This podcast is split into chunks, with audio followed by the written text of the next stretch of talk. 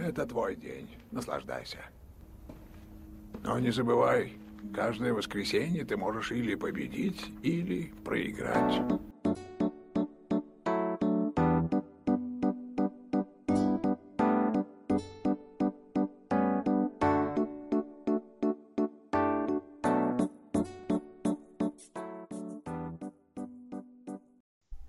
Всем привет, это про овальный подкаст об американском футболе в людях и о людях в футболе. Третий выпуск, и вот во втором выпуске я такой уже довольный, вышел за пределы 36 студии, думал, на приглашаю сейчас гостей. Ну, гостей я приглашал, только не у всех пока получается в этот момент именно ко мне присоединиться. И тут мне прям в спину вылетает бейсбольный мяч одновременно с хоккейной шайбой. Я разворачиваюсь и вижу выглядывающего из дверей 36 студии Сергея Глизарова, который э, заманивает меня обратно. И вот сегодня у меня в гостях э, человек, которого очень редко можно в последние годы услышать вообще что, что-то касательно футбола, поэтому когда он объявился на горизонте, конечно, не позвать его я не мог, потому что такой человек, говорящий о футболе, это большая редкость в 36 студии. Сереж, привет. Привет, Макс, очень такое приятное было вступление, но давай честно скажем, что я тебе даже угрожал вер... Э, чтобы ты вернулся обратно в 36-ю студию. Вот, поэтому напросился, скажем так. Ну, ладно, не будем такими, такими уж словами бросаться, что напросился. Я всегда, наоборот, рад. Я всегда и говорил в каждом подкасте из первых двух, их как будто так было много, что если кому-то интересно пообщаться на вот такие темы, то я вообще любого могу принять, кто готов. Тут большая проблема оказалась в том, что у людей, которые занимаются футболом, которых я, я хотел бы пригласить, у них не всегда с э, техническими характеристиками компьютеров и прочего. Все хорошо, как это хорошо у комментаторов, но это естественно. Ну, кстати, странно, насколько я знаю, люди, которые занимаются американским футболом, более состоятельные, чем комментаторы 36-й студии. Ну, они были состоятельными до того, как начали заниматься американским футболом, потом ну, все потратили да, на экипировку, да. на поездки и все. Да, Серег, как дела? Хорошо, хорошо, дела. Скоро вот много спортивных событий, но если мы уж про американский футбол, то уже совсем скоро старт. И, честно говоря, этот сезон жду прямо с большим трепетом и надеждой, и, ну, в общем, очень много смешанных чувств. Ну, про э, сезон мы еще поговорим. Ты вообще когда вчера комментировал, сегодня комментируешь? Что у тебя вообще там? Бейсбол, хоккей сейчас? Хоккей ты, наверное, уже а... не, потому что Кубок Стэнли, да? Там ребята да, заняли все. Да, э, хоккей сейчас финал Кубка Стэнли, вот два матча сыграли. Я сейчас больше на YouTube-канале обзоры в своем выкладываю, такая маленькая реклама. Ну, в американской футбольной среде она, наверное, не прокатит, но вот если есть болельщики НХЛ, я там много чего выкладываю, интересного работы. А бейсбол вот вчера комментировал, позавчера, но опять же, параллельно, стараюсь не комментировать параллельно с матчами на Евро, потому что, ну, мы сами понимаем, что большой отток публики происходит. Ну, наверное, да. Да, это точно. Да и самому, если честно, тоже хочется посмотреть, что уж там. Я вообще смотрю э, сокер раз в два, а теперь, оказывается, и в три года. Поэтому я тоже не так... Э, за мной тоже есть грешок, хотя я очень серьезно отдалился-то от этого вида спорта, когда в американский футбол ушел. Но вот такие события, наверное, пропускать не стоит все же. Ну, я тогда вообще дьявол, потому что у меня есть подписка на Алка Спорт, и, и я как бы смотрю АПЛ всю, и вообще много сокера смотрю в любом случае. Всегда. Так, ну, Серег, э, первый вопрос, который всем, в принципе, задаю. Как ты пришел в, к футболу, в футбол? Я знаю, что ты занимался раньше, но давай сначала вообще как заинтересовался и откуда. Только не говори про НТВ+. Это будет... Да вообще, вот вообще, я слушал твои предыдущих два подкаста, и я понял, что, ну, наверное, многие, так знаешь, полюбили, а потом стали играть. У меня было абсолютно все наоборот. А, был а, один из любительских турниров по сокеру. А, среди там районов или школ, я уже точно не помню.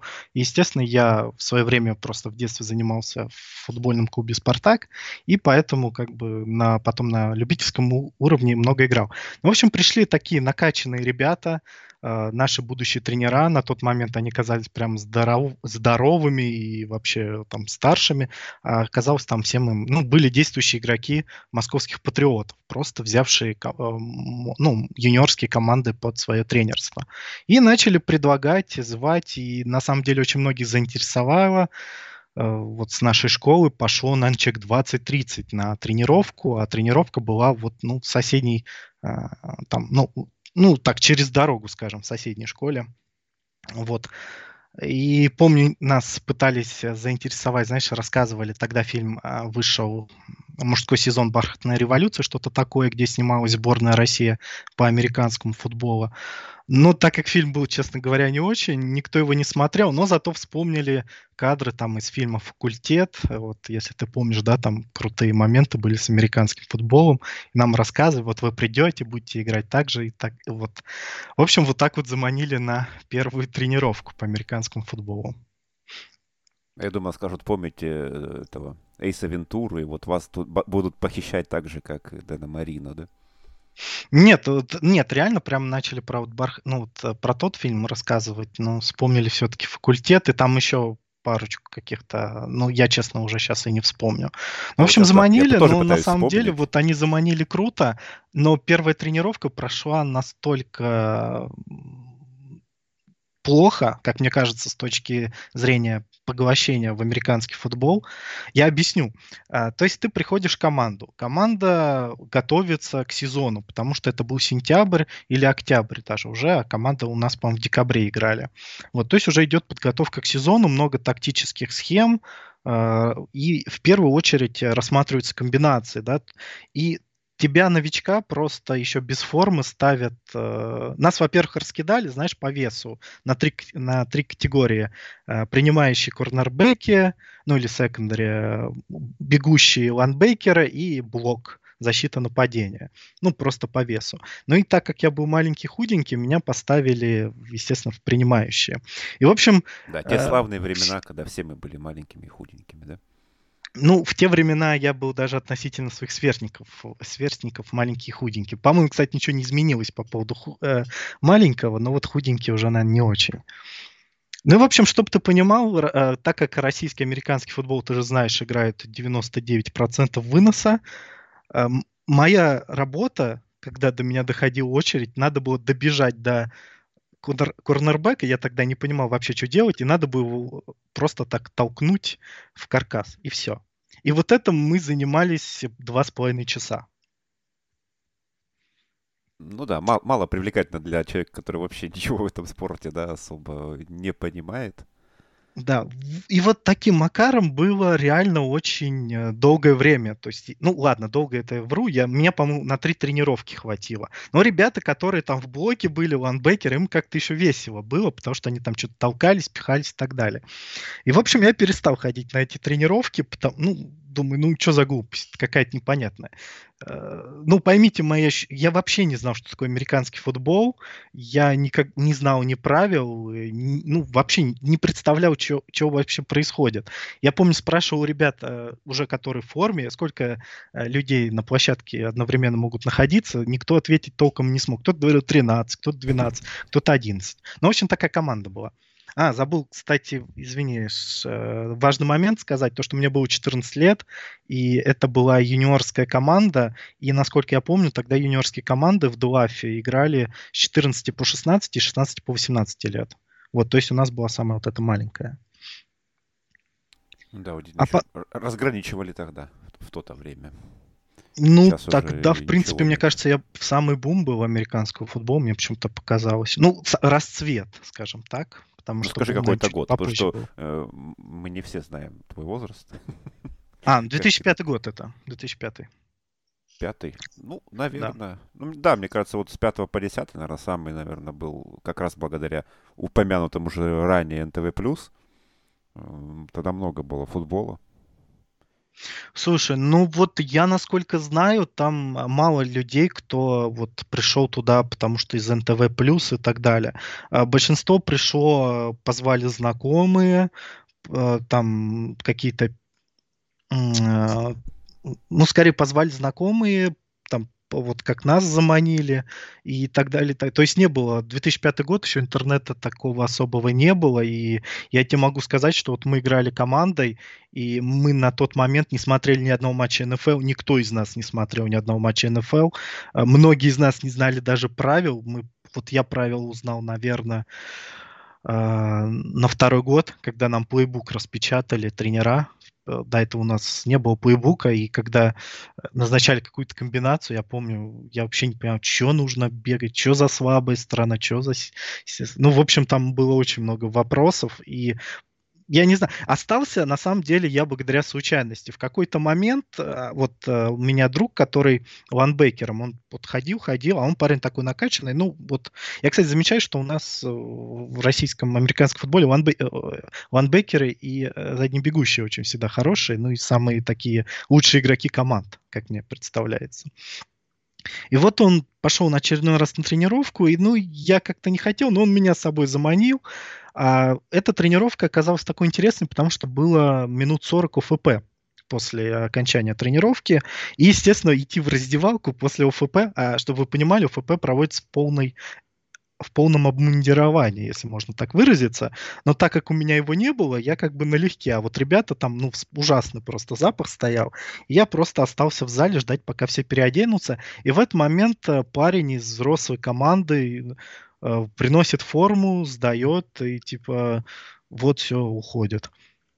И получилось, что я был один в зале, и эта форма досталась мне. Да, она была там больше меня, там, я не знаю, раза в три. Мне приходилось одевать две банданы, мне подх... приходилось одевать кофту под каркас, но в целом я вот благодаря вот этому я остался, наверное, в американском футболе. Ну, а с НФЛ-то как познакомился по, по итогу? Ох, с НФЛ, э, с НФЛ, с НФЛ я уже на тот момент не занимался американским футболом. НФЛ это уже случайно на 7 ТВ я увидел обзор. Э, по-моему, это 2008 год был. Э, увидел просто кратенький обзор недели и такой, о, я же когда-то этим занимался.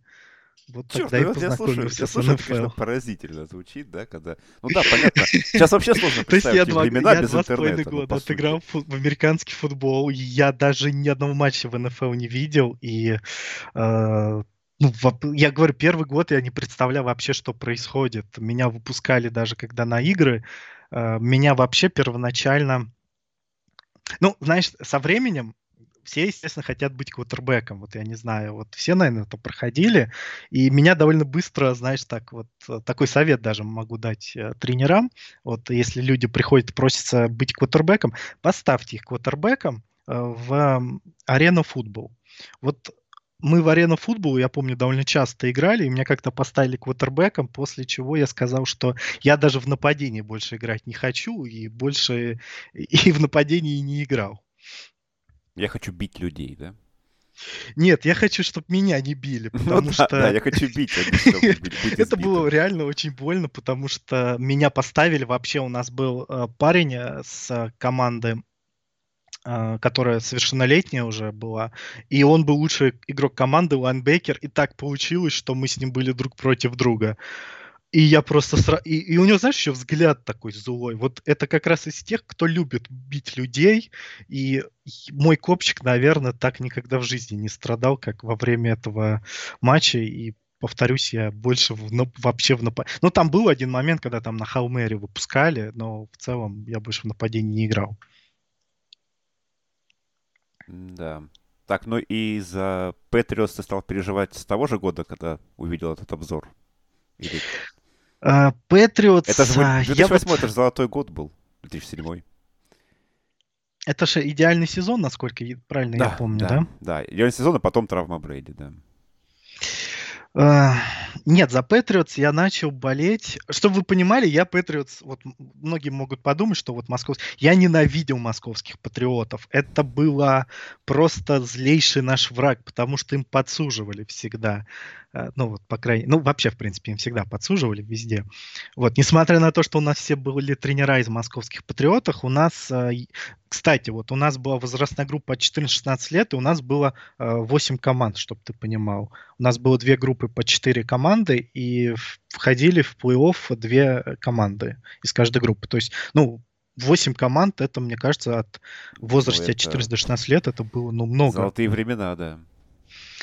И и вот с патриотами было всегда тяжело играть, и я ненавидел патриотов. Но когда у меня появился Maiden NFL 2007, это, по-моему, 2008 год или э, такой вот. То есть это уже было после того, как я увидел обзоров несколько. И то я, чтобы ты понимал, эти обзоры были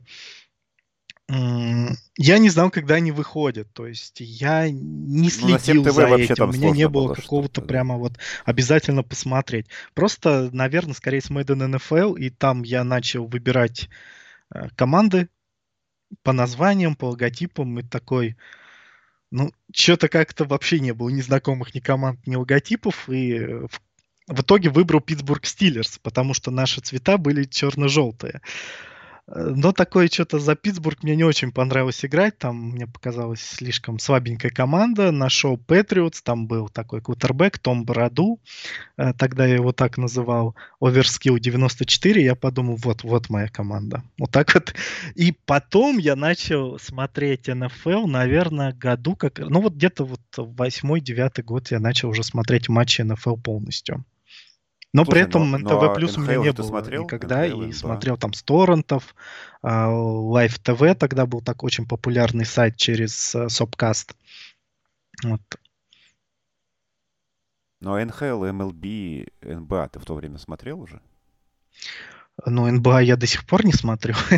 НХЛ, да, смотрел, МЛБ нет. Ну, ты же там болел за Бостон уже к тому времени. Брюинс? Нет. Да. Нет?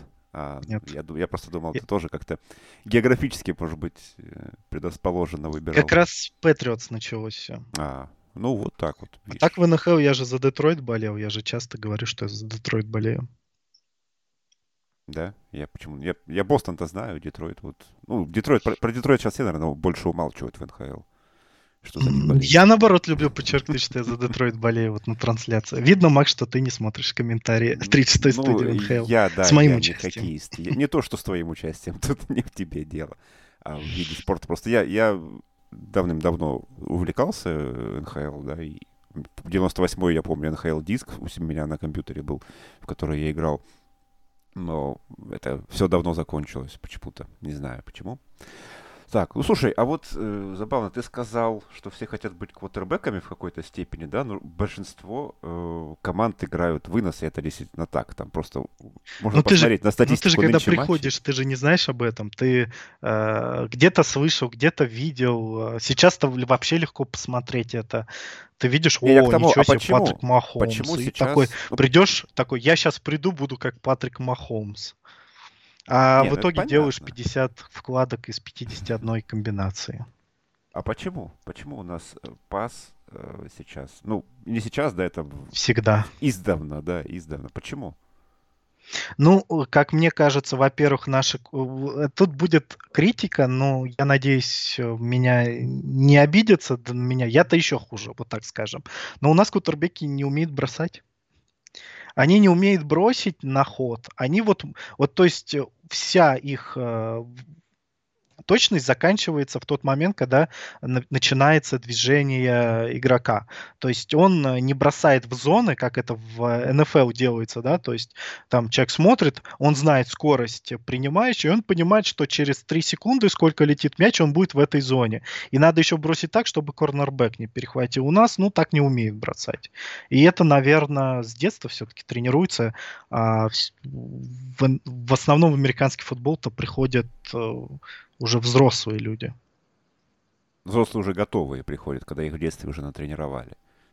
так. Нет, я имею в виду, которые вот э, уже взрослые, которые, наоборот, в детстве никогда не тренировались. Ну, в смысле, у нас, да, у нас, да. В отличие от США, я же говорю, да, там это все а, с детства, и ну, ты да, да, мяч берешь уже, там тебе три года, может быть, уже мяч будешь брать и примерно знать, как кидать. А тут э, что такое вращение, да, правильное, при том, это можно не знать. Слушай, ну я вот, допустим, узнал о том, что мячик надо подкручивать еще э, какой-то палец называется. Горизонтальный плоскости. На котором, вот ты знаешь этот палец, на нем обручальное mm-hmm. кольцо, как он называется? Безымянный. Безымянный, да. вот, ты, им, ты же им должен за, за шнуровку подкручивать мяч. Вот, чтобы придать спираль. Я вот, допустим, об этом узнал уже после того, как закончил даже играть в футбол. Об этом никто не рассказывает, об этом никто не говорит. Мне кажется, у нас мало кто умеет. Я даже помню, к нам часто приезжали э, вот команды из Финляндии и так далее, э, играли со взрослыми командами, то есть наш, мы приходили поболеть за наших тренеров, и 42-6 это вот луч, самые лучшие результаты были.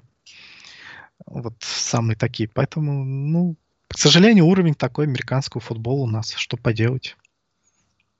Нет, ну, слушай, ну а вот в плане, ты сказал, бросать на ход, но есть же куча всяких комбинаций и маршрутов, где можно просто в стоячего бросать.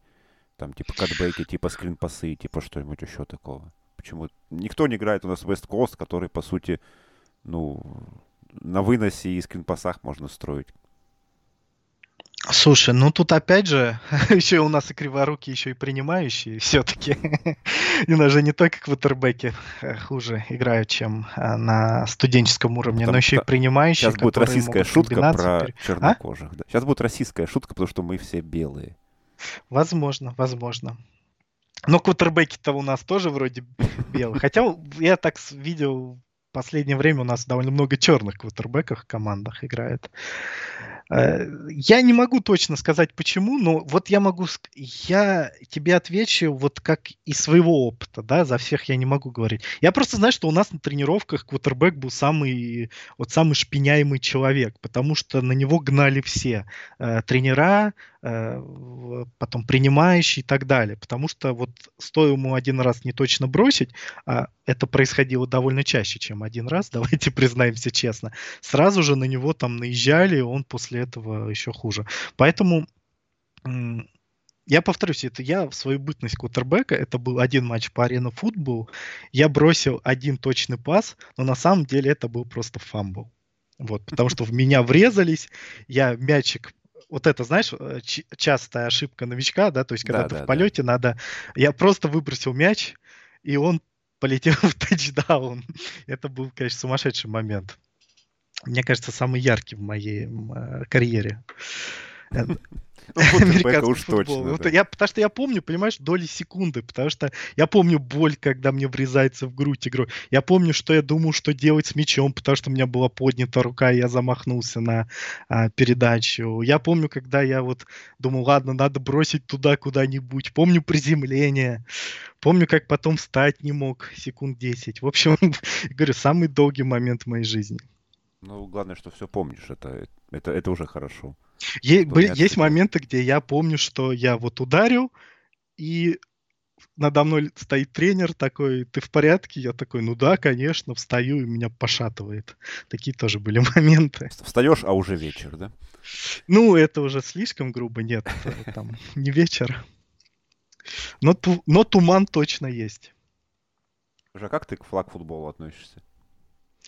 Ну, это это интересная забава.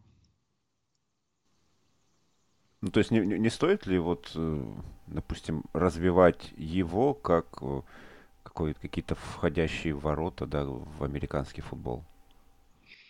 Ну, мне кажется, все-таки американский футбол поинтереснее, а надо развивать э, именно то, что тебе более интересно. Ну, вот детский, ну, у, нас, более... у нас же не может быть детского Сложно. американского футбола. А, с другой стороны, тут есть э, большой плюс это экипировка во флаг-футболе, которой нет. Да, И да. вот если с этого отходить, ну не знаю, ну, мне дети, тяжело. Дети просто не будут бить друг друга. Ты не хочу видел последнюю? Видел эти последние скандалы из США, где там э, э, в детских школах, да, обнаружили, что там детей учат, как бы вот прям, чтобы сильнее и чтобы больнее другого ребенка ударить.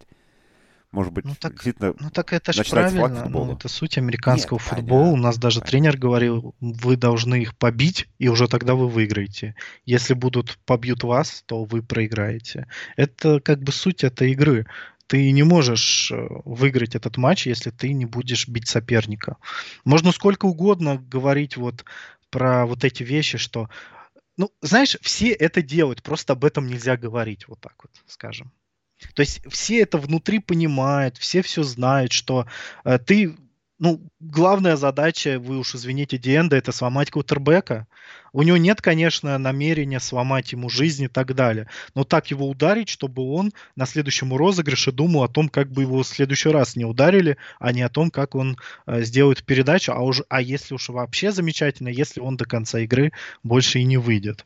Все об этом знают, но все стесняются об этом сказать. Но вот если, опять же, со стороны, э, если, ну, детско-юношеского, да, так сказать. Но дети так подхода. и не могут сильно ударить все-таки. Ну, ладно, это если без экипировки, наверное, да. Если вот шлемом прилетит в шлем или в грудь, я думаю. И при том, ты понимаешь, что э, во флаг футбола, во-первых, легче зайти, ты действительно сказал, это отсутствие формы, экипировки как таковой там. Во-вторых, ну, может быть, родителям будет проще. Просто я вот не представляю человека э, с, э, допустим, отцом, который не увлекается НФЛ, американским футболом, что просто родители захотели отдать ребенка вот в такую секцию. У нас даже нет а секции, во флаг... говорим Ну, а во флаг футбол захотели бы отдать, что ли? Ну, почему нет? На, на начальных этапах, ну... если это действительно позиционировать как э, переходный такой к более мужскому, того же более старшем возрасте, да, спорту, то ловить а... мяч, бросать мяч во флаг футболе проще все равно. И Но это для этого нужно, чтобы ребенок сам захотел в это играть, правильно? Ну вот тут да, тут надо, конечно. А ребенок, скорее всего, захочет играть не во флаг футбол, а в американский футбол. Или в сокер. Ну, это уже совсем другая тема. Я ее не стал кататься, э, касаться.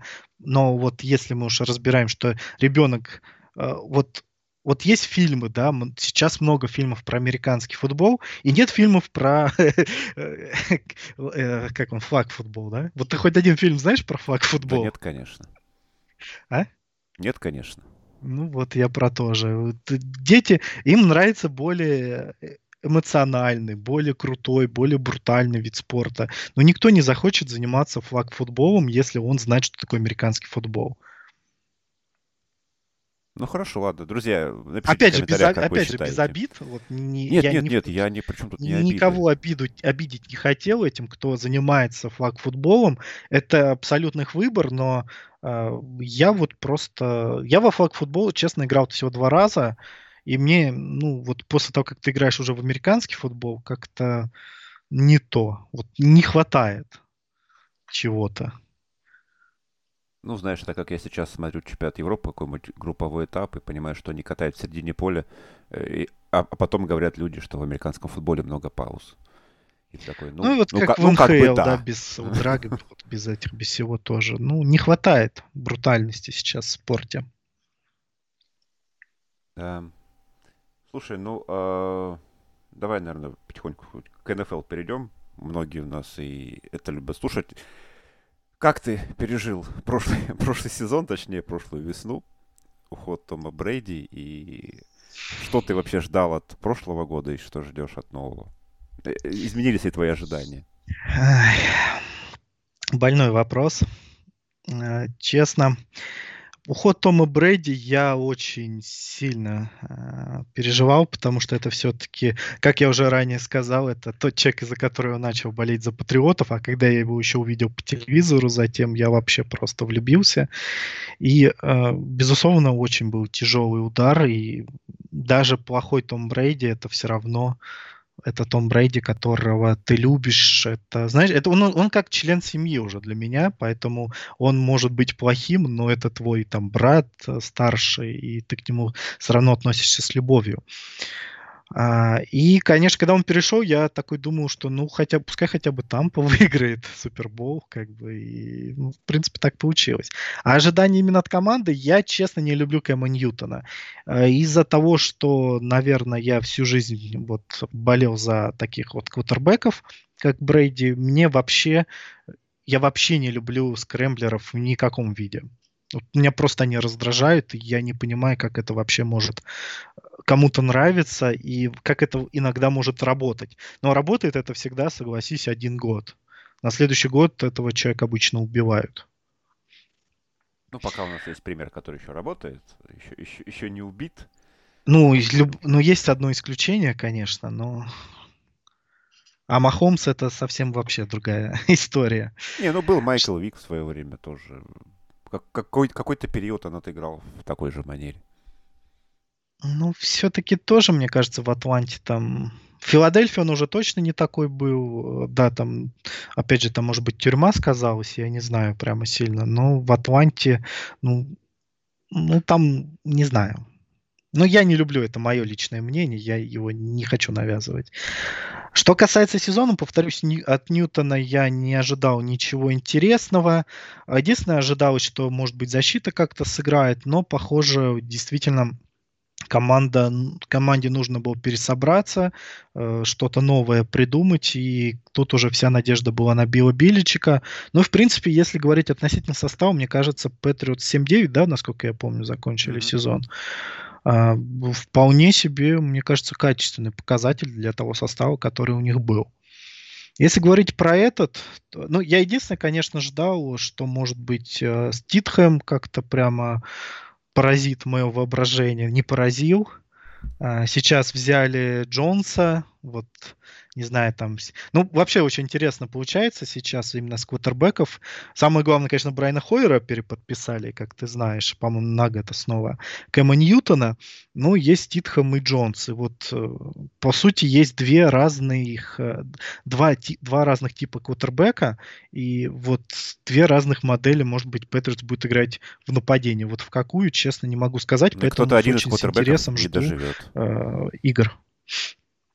Кто-то один из квотербеков не доживет. Скорее всего, Брайан Хойер как раз. да, финального ростера. Не-не-не, Хойер это талисман, его трогать нельзя. Ты думаешь, Ситхэма уволят, да? Я не знаю, мне, может быть, четверых оставят. Я ну, напомню, ну... что Том Брейди был четвертым квотербеком в Нью-Ингленд Патриотс. Ну, расточительство все-таки. Ростеры у нас э, ограниченный, а у Патриотс достаточно проблемных мест, чтобы четырех квотербеков держать. Слушай, ну, ну так же было, когда пришел и Брэди, тем более, когда пришел Брэди, был Бледсоу, если ты помнишь, и э, там вообще не было вопросов, кто в старте, но вот э, поразил. Э, ну, условно говоря, да, Ньютон, мне кажется, сломается на первых трех неделях, и мне вообще кажется, что Ньютон это будет меньше всех играемый кутербэк э, в Патриотс. Ну, Ньютону даже не надо ломаться, да, там чуть-чуть что-то повредить, и уже, я думаю, с его стилистикой игры ограниченная подвижность — это всегда проблема большая. Да он уже сломанный, да уж, если ну, уж честно да, говорить. Да, скажем, пару лет уже точно как. И не только физически, но и эмоционально в какой-то мере из-за проблем э, именно со здоровьем.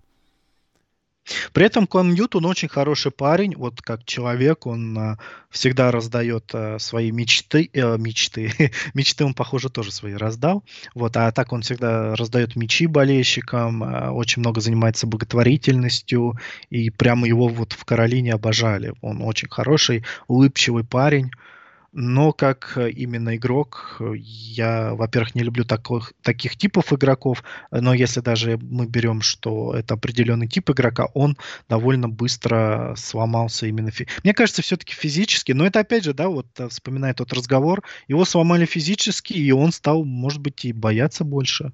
А если ты боишься больше, больше риск получить новую травму. Ну, так же, как Роберт Гриффин в свое время то же самое. Ну, Гриффина вообще... Ну, Гриффин-то, кстати, был менее, мне кажется, качественный игрок, чем Ньютон. Гриффина очень было много суеты, мне непонятно. Ньютон был более разумный. То есть он бегал по маршрутам, он, если была пасовая комбинация, он отдавал пас, не суетился. Гриффин же там по конверту бегал как э, ну, сумасшедший просто. Ну, то есть от этого сезона ты все-таки ждешь э, большего, чем было в прошлом, ты ждешь ну, Мака Джонса. Я, я жду э, ну, э, вектора развития Патриотса, и я хочу его понять, новый вектор разри, развития, что из себя будет представлять команда. Очень много новых подписаний, да, там Патриотс, по 150 миллионов потратила на зарплаты, и это больше, чем за предыдущие там 10 лет свободным агентом, имеется в виду. Очень э, интересно посмотреть за... Вот я очень хочу все-таки увидеть Иса Уина, что он из себя представляет, потому что э, как-то не совсем я понял, что это за игрок. И мне хочется посмотреть именно э, защита-то понятно, что будет вся Патриотс Но вот интересно, что будет в нападении. Это будет выносное, пасовое или смешано. И кто будет стартовым квотербеком, и как вообще вот все это будет происходить. Возможно, этот рекорд этого сезона будет хуже, чем предыдущего. Я вполне это допускаю, но это уже видно, что будет строиться новая команда. И, повторюсь, за этим будет очень интересно посмотреть. Слушай, а как думаешь, кто в итоге станет преемником? Мы сейчас не про э, Путина. Билечка. А я думаю, это братья, нет? А, преемник Биличика. И вообще, он, я думаю, закончит... кого-то со стороны возьмут. Я не думаю, что будет какой-то преемник э, из, из э, внутри организации. То есть ты думаешь, у него не настолько влияние в Патриотс, что он сына своего не сможет пропихнуть? Слушай, тот... ну тренер, э, как сын тренер, он ну вообще ничего не достиг. То есть там не было какой-то... Он же тайтендов сначала тренировал, потом блок, потом... Ну у него постоянно какая-то вот он его бросает, на, на скилловые такие, скажем так, моменты, потому что давайте не будем а, считать, что любой тренер в НФЛ это тот, который что-то там думает. Нет, есть тренера, которые просто э, им говорят, какое нужно провести упражнение, и оно не это упражнение проводит с игроками. Все, на этом их функции заканчиваются. Ну, вот, тренеры-мотиваторы, тренеры, тренеры-мотиваторы, тренеры технические, да, тренеры, они есть разные согласен. Ну вот сын Беличика, он в основном тренер, который надо проконтролировать, как игроки выполнят э, какое-то упражнение, его назначить и так далее. То есть, возможно, он там что-то там и обучает, но, опять же, сразу прийти главным тренером. Если он будет его потихоньку продвигать, тогда возможно. Но пока, честно, вообще из-под Биличика не очень хорошие выходят э, главные тренера, если уж мы так смотрим тенденцию. Ну, это тут вопрос э, ну а кто? К самостоятельности, наверное, этих людей, возможно, Да, я просто тоже думаю, Беличика. что они не совсем привыкли работать в одиночку, да, то есть всегда был Билл, который примет за них главное решение, а это, сейчас это решение было а, за ними, и многие, вот, они потом возвращались в Патриотс и были все равно успешными, да, хотя бы Макдэниелса можно того же вспомнить. Э, я думаю, вылетело из головы координатора защиты нашего. А, Патрисия, кажется. Патриша?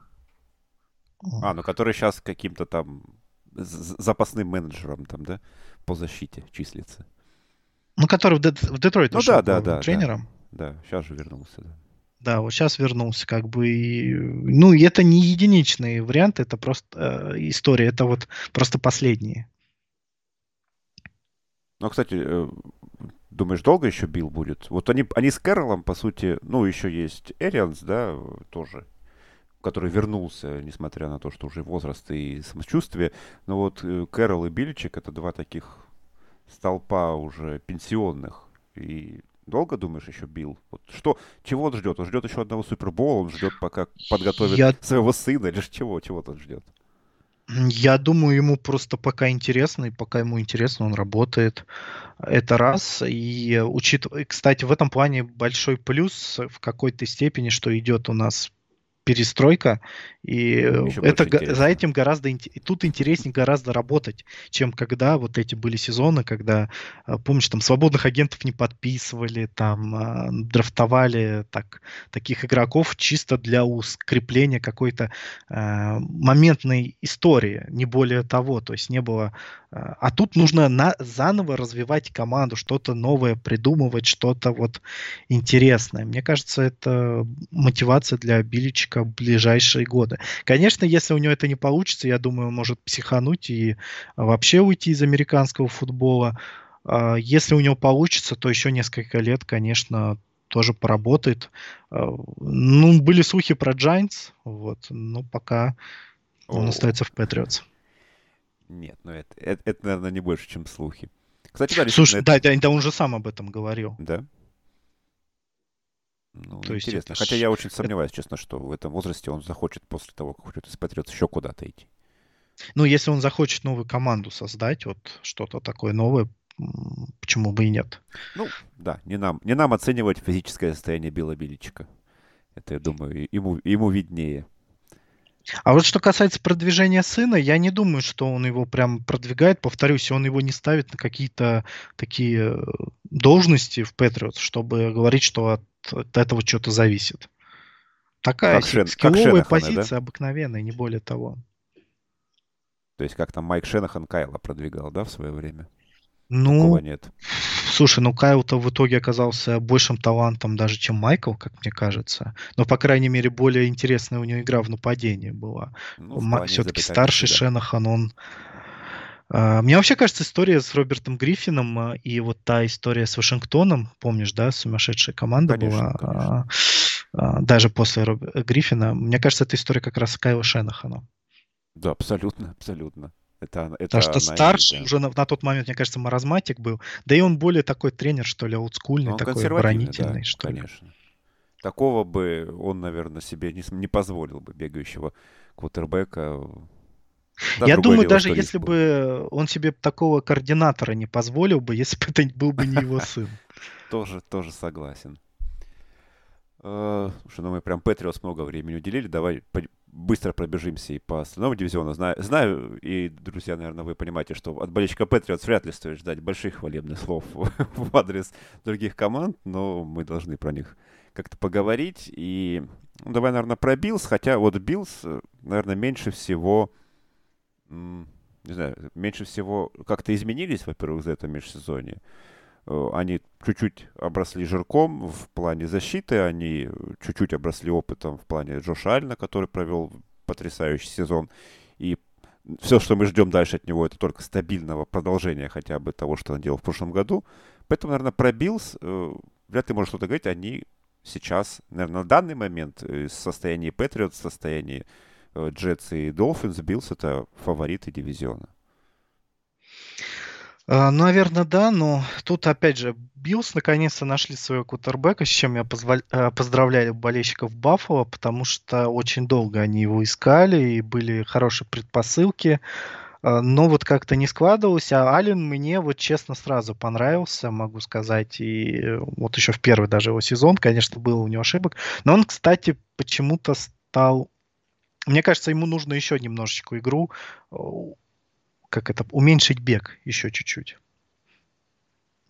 Ну, бег это продление розыгрышей. Тут вряд ли стоит э, рассматривать бег только как, э, ну, самодостаточный такой план того же квотербека. Он во, во многих э, моментах Ален бегает из-за того, что просто нету цели, и надо что-то что сделать с этим розыгрышем, а на ногах это сделать проще, чем просто убежать или лечь под сек. Ну, возможно, Сандерс поможет ему в этом, скажем так, все-таки. Возможно, Сандерс э, вспомнит свои лучшие годы и с Алленом сыграет так, как играл э, в своей лучшей форме, да, когда он мог вытащить просто мяч, и когда Алину не нужно будет прям очень много бегать, он всегда будет знать, что есть один человек, которому он может бросить в любой ситуации.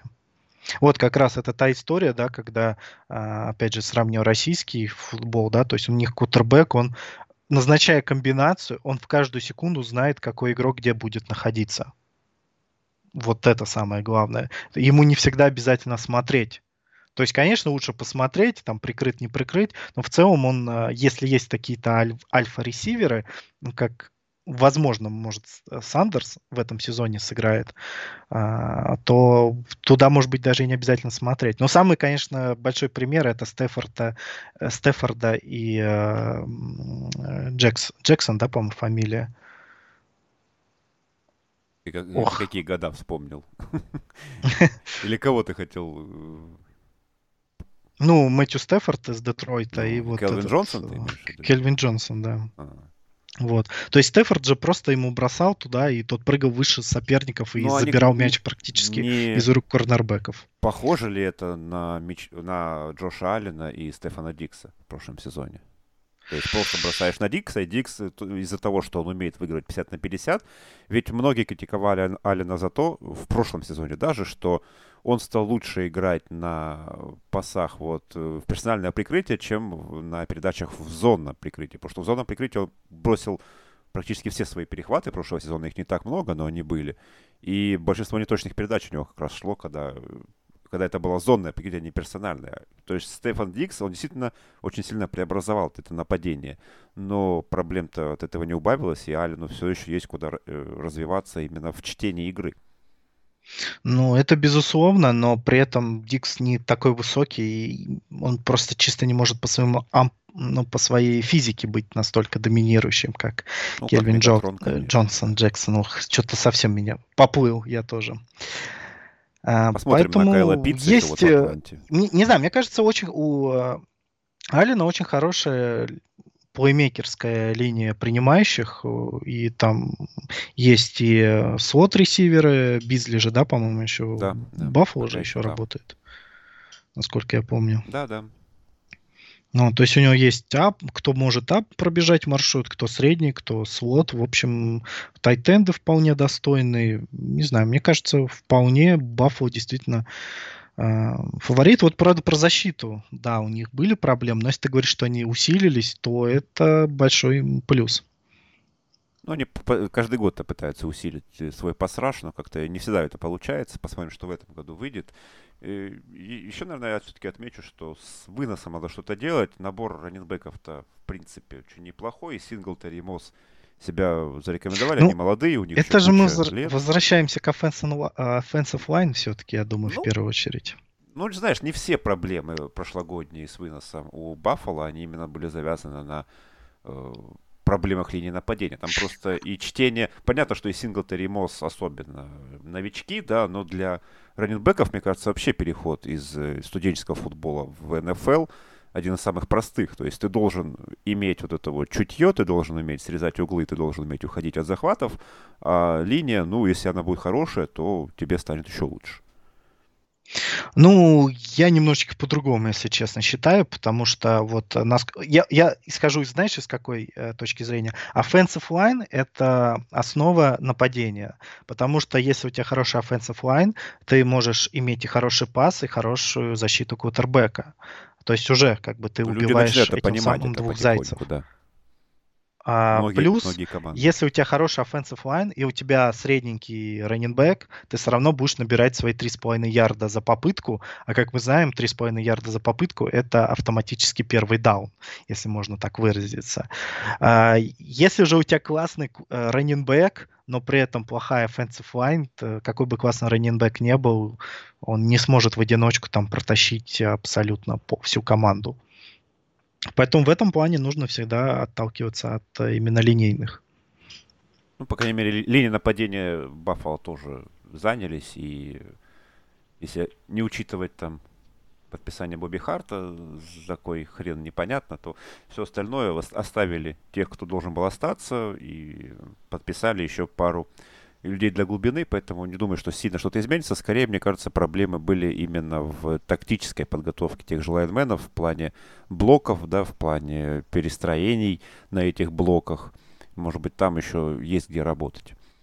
А это вопрос коучинга все-таки. Да, Мы да. знаем примеры, когда приходит один тренер и э, те же игроки, которые не могли просто я не знаю, сделать э, шаг левой ногой, поставить блок, самая простая вещь, да, а, потом какие-то перестроения делают, там, забегают за спины друг друга, кресты и так далее.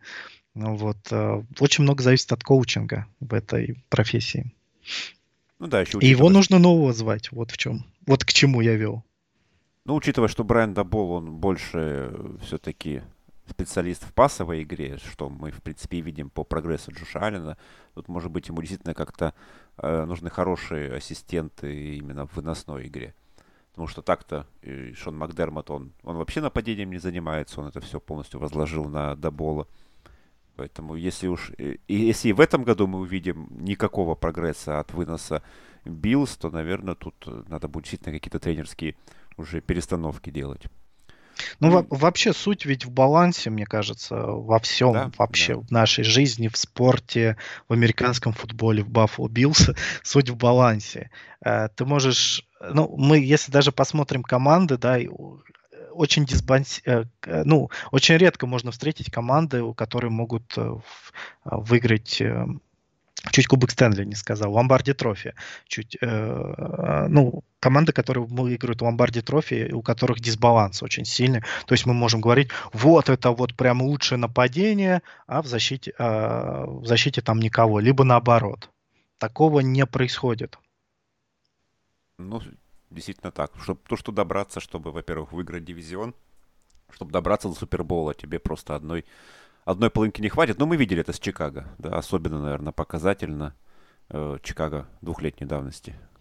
Да, ну можно, опять же, многие могут возразить, вспомнить Денвер, Бронкос, Сиэтл, но, ребят, у них нападение тоже было качественное, они там 20 очков за игру набирали, как минимум. То есть это... Они просто по сравнению с защитой, да, они были слабее, защита была феноменальная, но они не проваливались, вот что самое главное. И э, лучшие, повторюсь, команды, самое главное, баланс. Когда у тебя есть прям большой переклон в одну сторону, то, э, ну, такое частенько бывает, мне кажется, именно с главными тренерами, которые сами а, были там координаторами защиты или координаторами нападения, да, они становятся главными тренерами, и они вместо того, чтобы руководить всей командой, они такие, вот я буду руководить защитой и найму, найму кого-нибудь, кто будет руководить нап- нападением. И на этом тоже очень многие проваливаются. Ну, в принципе, да, согласен, ну а как им еще поступать?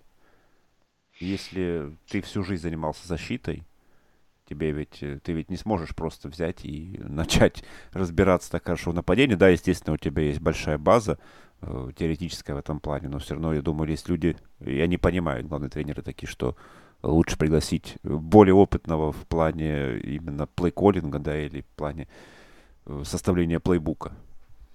Поэтому тут тоже двояк. Ну ладно. Не, ну я не говорю, что сам должен заниматься, я к тому, что он отпускает вожжи, то есть э, к тому, что он не контролирует процесс на игры нападения вообще никак. Ну или защиты, там неважно. Э, команде, которая вот, э, у которой как раз новый главный тренер из защиты, Нью-Йорк Джетс, Роберт Сале пришел из Сан-Франциско, подтянул туда и еще и Лафлера в качестве младшего Лафлера в качестве координатора нападения, прям как раз про что мы и говорили. И Джетс, ну, Джетс э, меняются планомерно уже второй год, э, как пришел, э, так, Джо, как, как, как их президента? То есть генерального менеджера. Джо Даглас. Я вот. думаю, болельщики Джетс знают, как их президента Нет, Джо Даглас, зовут. да, да. И, в принципе, Джетс меняются, какие-то, какими-то шагами двигались они еще и в прошлом году. Понятно, что 10 лет мрака, наверное, ну, 10, ну, наверное, чуть меньше, ладно. Не, еще вспомним про эпизоды с Марком Санчесом, когда он в плей-офф выводил Джетс. Самые светлые, наверное, воспоминания болельщиков Джетс Кому как, Марк Санчес, наверное, не самые светлые, наоборот, темная ну, сторона. Плей-офф, ну, плей-офф был. Плей-офф открылась. Победа над кем? Они же когда как раз э, Денвер этого обыграли. Тима Тибоу. Тима Тибоу. Да, это ж тоже прям э, удивительное такое было противостояние. Сейчас вот подумаешь про это. Марк Санчес против Тима Тибул. Какие были плей-офф игры. Сейчас так вот, помню, ведь были времена, когда Тим Тибо грозился приехать в Россию за шторм поиграть. Да, я тоже помню такое. Так вот, Джетс, э, ну, они в первый год, понятно, э, все еще пытались, пытались разгрести эти вот э, воспоминания о Скотте МакЭгнане, их ужасном периоде вместе с ним в качестве генерального менеджера. Сейчас Даглас перестроил серьезно ростер, взял нового главного тренера наконец-то. И зачем было оставлять Адама Гейза? И в прошлом году было непонятно. Ну, там вообще у Джетс были очень странные решения, такие как провести драфт с одним э, ГМом и потом после драфта его уволить и нанять другого. И это ж... о чем думают владельцы клуба? Я вообще не понимаю, что там они моют голову, ну, наверное, своим Они очень и... хорошо провели время на Насау Колизеум, болея за Нью-Йорк Лендерс. Там почти всей команды ходили. Вот. Да, наверное, у богатых людей свои приколы. Вот приколы подобного руководства своим футбольным, своей футбольной командой тоже есть. Слушай, ну вот э, понятно, что мы, наверное, Джетс не можем ждать какого-то большого прорыва с квотербеком-новичком, который будет в старте, потому что у него там, по сути, даже особо замен нету. Там есть скорее так возможности от Джо Флака получить пару матчей, пока он не сломается, да, и что-то, и кто там даже третий, сейчас уже не вспомню. И, ну, наверное, мы должны хотя бы увидеть, я думаю, болельщики сами Джетс понимают, что они должны увидеть хотя бы какую-то мысль от э, тренерского штаба, которую они не видели при Адаме Гейзе уже, сколько он там был, два года, три? Я уже, я уже даже забыл. Это черная дыра. Ну, не знаю, Джетс, они вообще очень странная команда уже на протяжении а, стольких лет. Они а, в, вот каждый раз они у них есть какой-то прогресс, и каждый раз они такие, нет, ну, это нас не устраивает, давайте все заново. Вот, сейчас они это провели в одном межсезонье, вот как ты сказал, да, одного генерального менеджера назначили, а после этого, после драфта сняли. Ну, странная немножечко, повторюсь, команда. И что от них ожидать? Ну, наверное, это будет последнее место дивизиона, как мне кажется. А, потому что, правильно, квотербек новичок без э, какого-то бэкапа, потому что Джо Флака, ну, совсем перестал играть, мне кажется, в футбол. Ну и так вот, если даже по именам, ну вот, ну слабая. Не, ну, молодежь команда, там хорошая. Сказать. Молодежь там хорошая, есть как бы на что рассчитывать в будущем, но все-таки это, этой молодежи тоже нужно, во-первых, улучшиться тактически, обрасти опытом, ну, все, нельзя, вот мы, какие команды мы вспомним, которые молодым составом куда-то добирались? Даже Патрик ну, Махомс. Я, я могу Сиэтл, Сиэтл вспомнить их Legion of Boom. По, ну, они, но опять же, там тоже нельзя назвать ее прям молодой командой, но просто там очень многие были на контрактах новичка в защите. Вот, но опять же, это там были ветераны, там были, там, во-первых, во-вторых, Кэрол, даже, наверное, во-первых, там Кэрол был. А, поэтому я с тобой согласен, команде надо вырасти и просто к тому, что это э, у Джетс уже были такие истории, когда команда была в принципе неплохая с э, э, ну с такими подрастающими, наверное, да, именами, но в итоге не хватало терпения и заново все разрушили. Вот сейчас нужно снова запастись терпением и подождать годика два, когда эта команда станет действительно сильной. Да, в принципе, два, два года — это как раз тот срок, когда нужно своего молодого квотербека подвести к какой-то черте, чтобы успеть еще и в это окно финансовое, да, когда квотербек на, на контракте новичка, и уже когда, э, так сказать, обставить его еще снаружи исполнителями, да, свободными уже, агентами богатыми. Ну, да, и как раз сэконом... сэкономив на квотербеке и на других новичках, да, вот уже купить хороших ребят. Ну и раскрывать, да, своих, своих э, нынешних вот новичков, да, опять же, через два года, чтобы те, кто от кого ждут прогресса, те, кто должен стать там хорошим ресивером или качественным дилайнменом, лайнбекером, там кем угодно, чтобы они прогрессировали, показывали хоть какой-то рост. Потому что если за два там года человек не показывает никакого роста, то, скорее всего, он ни во что и не выльется. Ну, скорее всего, да. Но, так, возможно, ну, его неправильно развивать, так тоже истории ну, бывают. Вот, кстати, это мы посмотрим на примере бывшего кутербека Джет Сэма Дарнольда в этом году в Каролине. Это будет, по крайней мере, интересный как эксперимент. Э, подтверждает, под, будет ли подтверждены там то, те же самые мои мысли, то, что Дарнольда Гейс просто убил. Другое дело, что, конечно, восстановиться после этого может быть сложно квотербеку, как психологически, так и вообще ну, тактически, да, футбольно. Но, опять же, посмотрим. Но сейчас немножечко, знаешь, э, мне кажется, многие э, страдают э, новички квотербеки не сейчас, а вот в будущем. Почему им тяжело развиваться? Потому что немножечко игра упростилась в плане плейбука, в плане похожести на студенческий плейбук, да, мы очень много об этом говорим, и они как бы попад... ну, это сделали для чего? Говорят, вот пускай он к нам приходит, ему все знакомо и так далее, и так далее. Мы плейбук под него немножечко переделали. А потом, когда ему нужно делать следующий шаг, а он как бы не привык делать ш- следующий шаг, он привык, что все под него подстраиваются. Поэтому и квотербек, э, вот когда новичок начинает сразу же в старте, я, если его команда выиграет хотя бы три матча, я, мне не нравится. А проблема в том, что когда э, новичок квотербек не выиграет, его сразу убирают в запас. Потому что сейчас такие э, требования в НФЛ, что никто 2-3 года ждать не будет. Вот в чем проблема. Нужен ну, результат. Как Митчел Трубинский играл достаточно сейчас. много. А? Что, Митчел Трубинский играл достаточно много, чтобы понять и чтобы все показать. А, он, кстати, в Баффало, да, по-моему, да, сейчас? Да, Или да. в Джетс? Куда-то он нас ушел. Вот я уже не помню. Ну, посмотрим за Трубицкий. Вот э, мне нравится очень это. Я, я не знаю, мне как прямо нравится э, на него смотреть, особенно зная твоего, твое к нему отношение. Я, он мне прям любимчиком стал. Не, ну, кстати, вот, например, Джош Аллен, я, конечно, его так не критиковал в свое время, как Трубиски, но Джош Аллен, вот, по крайней мере, в прошлом году заставил меня как бы заткнуться. Хотя у меня единственные претензии к нему были по выходу из NCAA, э, это его точность. То, что, то, что у него бешеная рука, абсолютная пушка, это было, это, это было всем ясно, но вот Э, я считал так, что точности невозможно научить. И я до сих пор остаюсь при этом мнении, что если квотербек не умеет бросать точно в NCAA, то это, скорее всего, будет большой проблемой и в НФЛ. Опять, ну, опять же, по Джошу Мне кажется, можно, но это уже не проблемы тренеров НФЛ. Мне кажется, вот они уже точности точно учить не будут. Им, ну, ну, вот, им, да, уже, да. им это уже, ну, как бы поздно, скажем так и поздно, и неинтересно, и не нужно. Им нужен результат. Да, им, им уже, да, им уже, уже не до этого. Им вот дали человек, с которым нужно работать. И подстраиваться действительно в какой-то момент под него, но не под э, него в плане э, совсем, да, вот, э, вот как он хочет, так и будет. Нет, просто использовать его сильные качества. То есть, если у тебя сильная рука, ну, тогда не бросай мячи. Что я могу сказать, если ты их точно не можешь бросить? Это, конечно, проблема большая. Слушай, ну нас... Я насчет э, точности Алина, если честно, э, вот не могу прямо вспомнить. Ну, опять же, в студенческом, э, студенческом футболе за ним не следил, но, возможно, эта неточность иногда связана с э, тем, что человек не очень хорошо умеет принимать решения на ходу.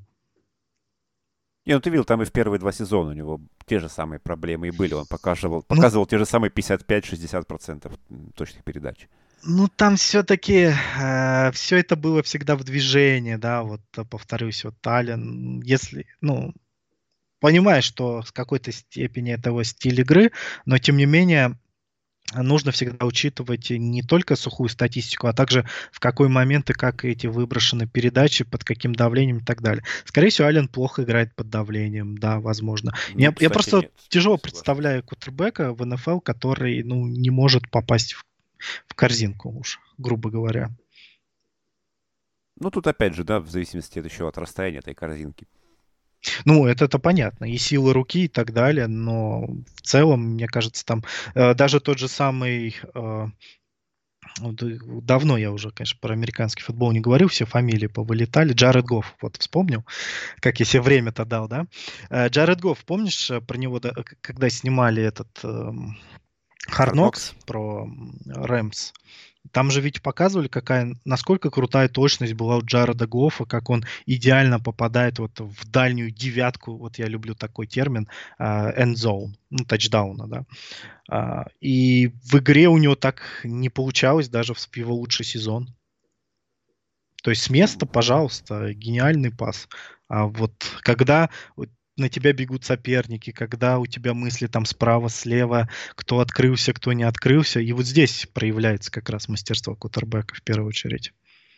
Ну да, я думаю, даже на тех же Day, да, когда квотербеки бросают мяч в очень комфортных условиях, те же тренеры и скауты, да они вообще не смотрят, они не смотрят говорю, на его точность конкретно, согласен. они смотрят на его там работу ног, на его движение рукой, да, на его локоть и на прочее, чем на то, как он там... Понятно, что ты, скорее всего, бросишь точно, если ж ты не Мак Джонс. Ха-ха. А, а что, там проблемы, да, были? Я просто не в курсе. На продай там были забавные моменты от него. Ну, такие. Это скорее, может говорить о его нервозности или о чем-нибудь таком. Слушай, ну вот даже если говорить про вот эти вещи, если от, э, ну так, забыть э, ну, принять некоторые условности, то фильм «День драфта», на мой взгляд, очень хорошо показывает, вот, что такое квотербек. Ну, вот действительно, помнишь, да, то, что он после ошибки начинает хуже бросать, э, он нервничает, потому что вы не выбрали первыми пиками и так далее. Uh-huh, там, uh-huh. Э, вот, мне кажется, это очень хорошо показано в день драфта. Ну, кстати, у нас остался квотербек, которому тоже есть еще чего доказывать. У нас остались Долфинс и то Танговайло, который в очень странном таком сезоне пришел. Во-первых, ну вообще его история прихода, да, с его ужасной травмой в конце того сезона NCAA, э, травмой бедра, которая там чуть ли не поставила крест на его карьере вообще как футболиста. Э, он пришел в ковидный сезон, он пришел после травмы, он получил все-таки работу стартового кутербека на середине сезона по не слишком понятной причине, большинство, я думаю, потому что все смотрели на Фицпатрика, и вроде как все всех устраивало, болельщиков в том числе. Да, Фицпатрик не был образцом стабильности, но, в принципе, никогда не был образцом стабильности. И, но эта замена многих удивила, хотя, ну, она, наверное, просматривалась как такой шаг в будущее все-таки уже, шаг ну, к переходу. Ты правильно сказал. А вот что может команда, э, как франш... Вот если так э, чуть-чуть отдалить от себя Майами, да, и посмотреть не на команду, а на франшизу, э, то что может Фицпатрик предложить сейчас Майами?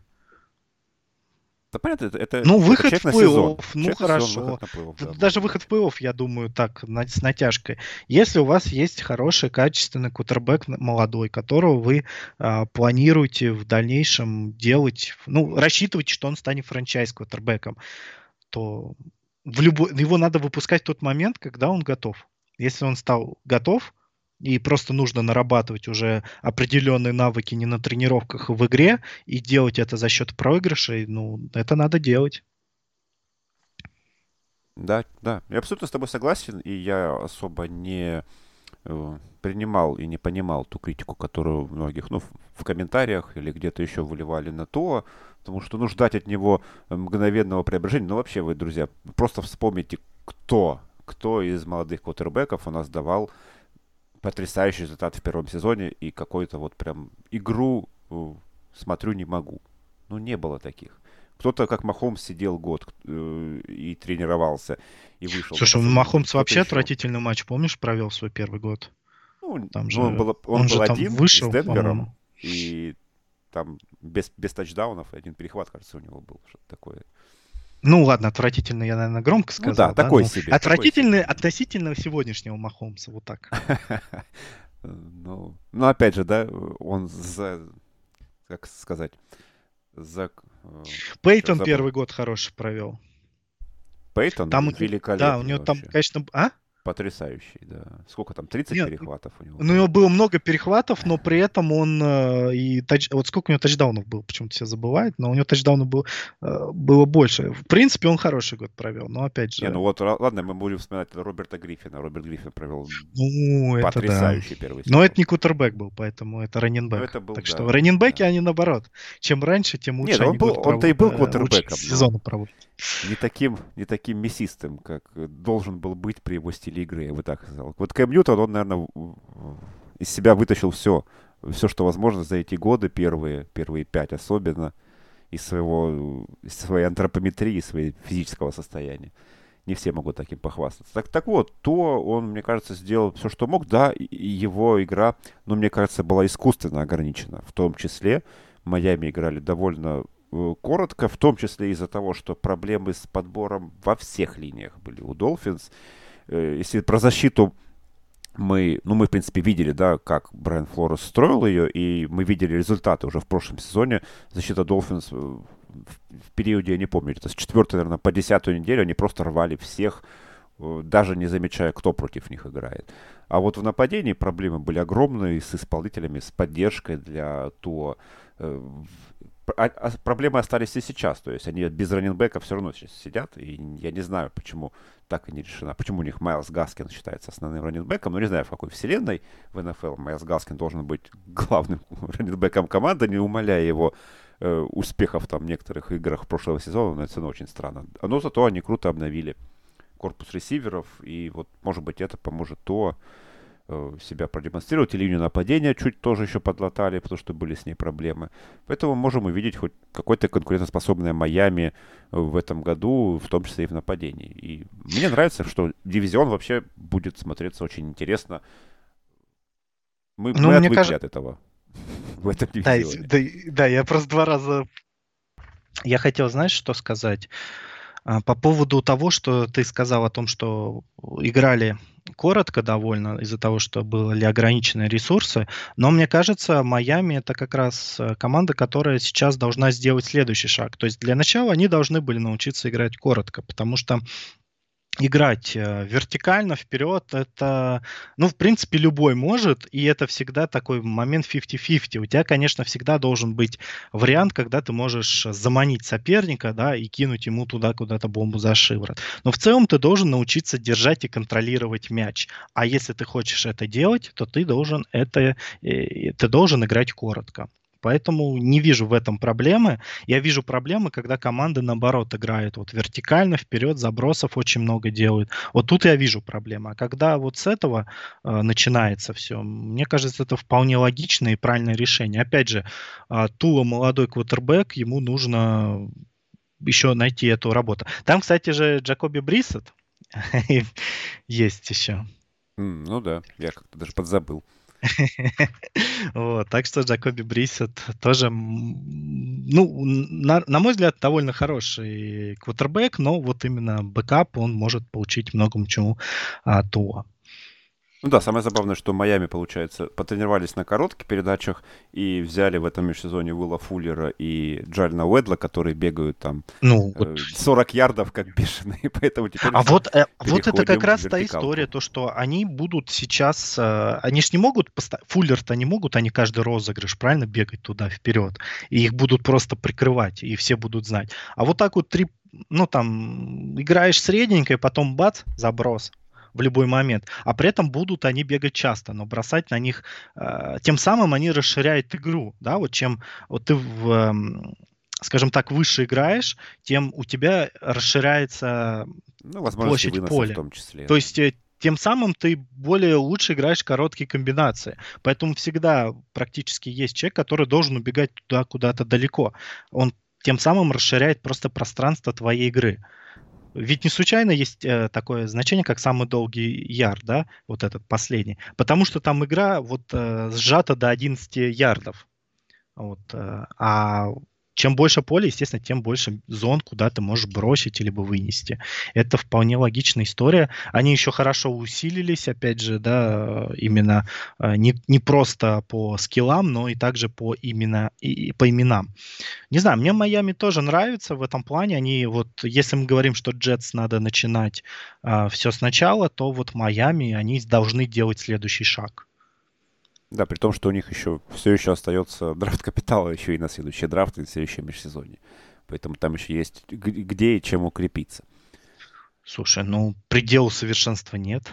Кто ж не говорит, что они должны достичь какого-то уровня и все. Ну Пускай развивается. Да, ну что ж, друзья, думаю, мы даже превысили наш обычный лимит времени.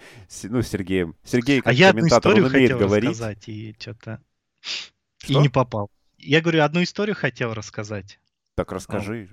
Вот я ее даже заготовил, но как-то э, столько было вопросов. Не попал ни в один вопрос, да? Как...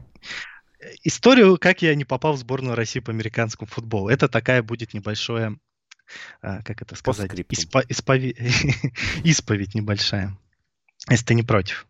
Да нет, конечно. Мне тоже интересно, я же ее тоже не слышал. В общем, а, в какой-то момент я стал играть э, корнербэком. Причем я неплохо раб- именно играл корнербэком, ну, еще до того, как стал играть в фрисефте. Так-то я, э, конечно, научился играть лучше в фрисефте. Но был момент, когда я играл э, корнербэка, это был тот сезон, когда мы вышли, наконец-то, в полуфинал чемпионата России по американскому футболу среди юниоров.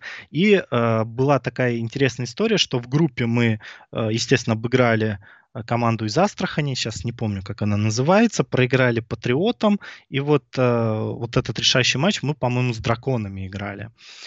И у нас просто был матч за второе место. Мы его выиграли, пошли отмечать, и на следующий день нам всем звонят, говорят, у вас полуфинал уже завтра против московских медведей. А, когда мы вышли играть против московских медведей, мы поняли, что нам хана, потому что ноги не слушались, уже устали, и плюс там мы смотрим, там больше половины состава были в белых шлемах чтобы э, с белым, ну, с триколором российским, но чтобы вы понимали, это значит, что ребята играют за сборную Россию по американскому футболу. Э, и в какой-то момент мне тренер подходит, говорит, слушай, тебя там сборы там, то ли там, ну, куда-то на юг надо, вот после игры там подойди вот к тому-то человеку, а, и, в общем, тебя там хотят там позвать. Я говорю, о, окей, хорошо. Но была фигня следующая, что у них был вот прямо крутой раненбэк, вот о чем я говорю, в российском, в американском футболе всегда очень много крутых раненбеков, вот от этого никуда не деться. В нашей команде, допустим, тоже лучший игрок был раненбэк. И он был настолько здоровым, что он просто меня бил весь матч. Он выносил широко и выносил всегда в мою сторону. И мне приходилось все время, падая на жопу, как у нас говорят, это так позорно. Нельзя падать на жопу, когда ты идешь в столкновение. И я просто его валил за собой. Вот это был единственный способ, как я его мог останавливать. А иногда мне помогал Лэнд Бейкер, который смещался. Там даже затем а, после первой четверти тренер придумал хитрую схему, потому что я обычно играл с сильной стороны, он меня начал ставить на слабую сторону. Тот раннинбек начал все равно выносить уже в слабую сторону. Потом э, мы играли, так скажем, двойное прикрытие против этого раннинбека, и у нас э, с outside лайнбекером просто выносил.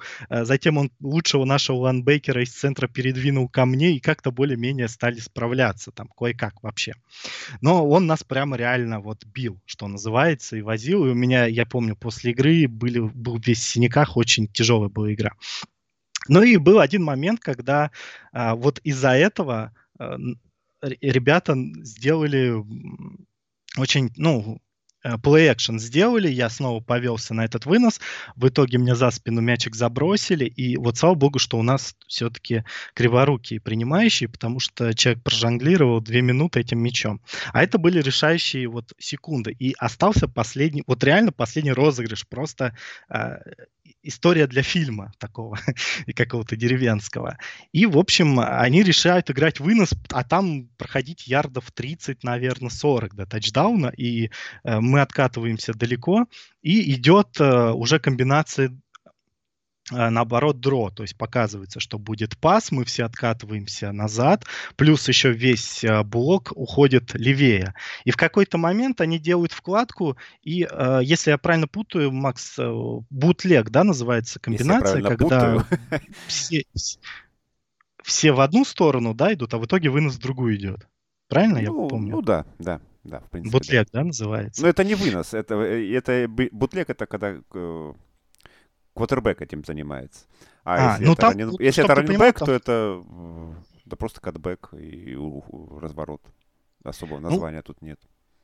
Это та история, когда все идут влево, раненбэк делает э, один шаг влево, бежит вправо. И получается, что я остаюсь не то что один на один, а я сместился ближе к центру, потому что с моей стороны принимающих не было вообще. Вот, и мне, когда, ну, у меня была задача, что если с моей стороны нет принимающих, то я устраиваю э, блиц на кутербека. И в итоге а, получается, что все делают вместе с нашей защитой, тоже делают э, шаг вправо, и вот из-за вот этой всей толпы выбегает вот этот раненбэк, и там абсолютно пустое поле. И, и единственный, кто его остановить, может я. И я бегу, и, понимаешь, у меня проносится мысли, что мне сейчас сделать. Я не знаю, ну, потому что он меня в одиночку, он меня просто, он, он постоянно так делал, он меня рукой просто отталкивал, и я улетал. Вот, я думаю, у меня сейчас не получится его в аут может как-то выбить или нет. И, в общем, я в какой-то момент, не знаю, вот вспомнил, и я, в общем, в прыжке ударил его прямо э, шлемом в колено, вот. Я не могу сказать, что, что я этим горжусь, но и мне все-таки не стыдно, потому что я по-другому никак его остановить не мог. Я его ударил шлемом в колено, у меня немножечко э, помутился рассудок. Это как раз та история, где я говорю, что надо мной стоит тренер, говорит, ну ты что, нормально, вставай. Вот, и я поплыл. И вот не знаю, что произошло, но в итоге он от меня споткнулся, упал. Но проблема была в том, что он а, повредил очень серьезно колено. На это очень расстроился тренер сборной России по американскому футболу и сказал, что нет, мы так, ну, как так можно, условно говоря, своего же будущего коллегу калечить, нет, ты нам типа не подходишь. Какая история? Грустная немножечко. Ну, да, ну я, нет, в принципе, я все это понимаю, это примерно как представить, как Дерек Хенри бежит против любого корнербека НФЛ. Там вообще корнербэк не должен закрывать раненбека. Ну вот, понимаешь, вот, вот они просто вот играли реально через меня при том, что другой корнербэк, ну, он примерно такого же телосложения. Но, видимо, первый вынос вот в меня пошел, и они такие, о, вот будем сюда. Ну, да, будем бить вот. сюда.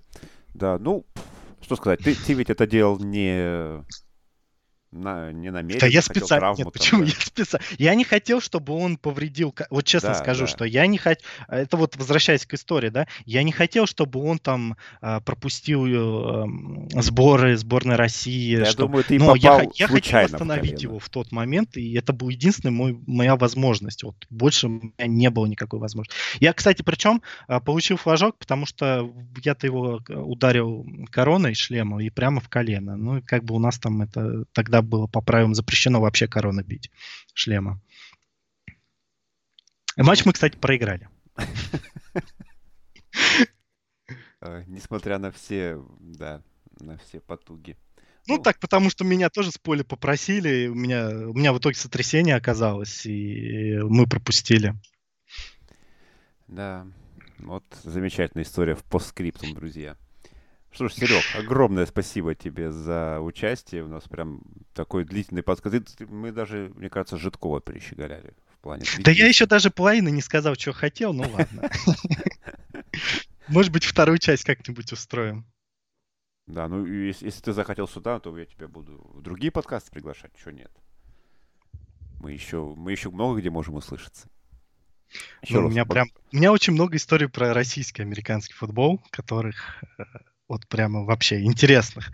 Так изнутри. Почему-то я, я не понимаю, почему это не очень любят рассказывать, а мне кажется, для людей, которые вот, ну, вот чисто смотрят НФЛ и не понимают, что такое российский футбол, это, блин, ну реально крутые вещи.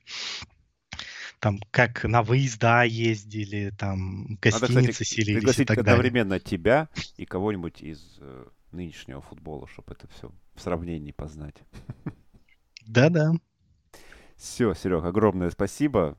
И надеюсь, что э, будем чаще тебя на футболе видеть. Все, что касаемо футбола. Да, надежда умирает последней.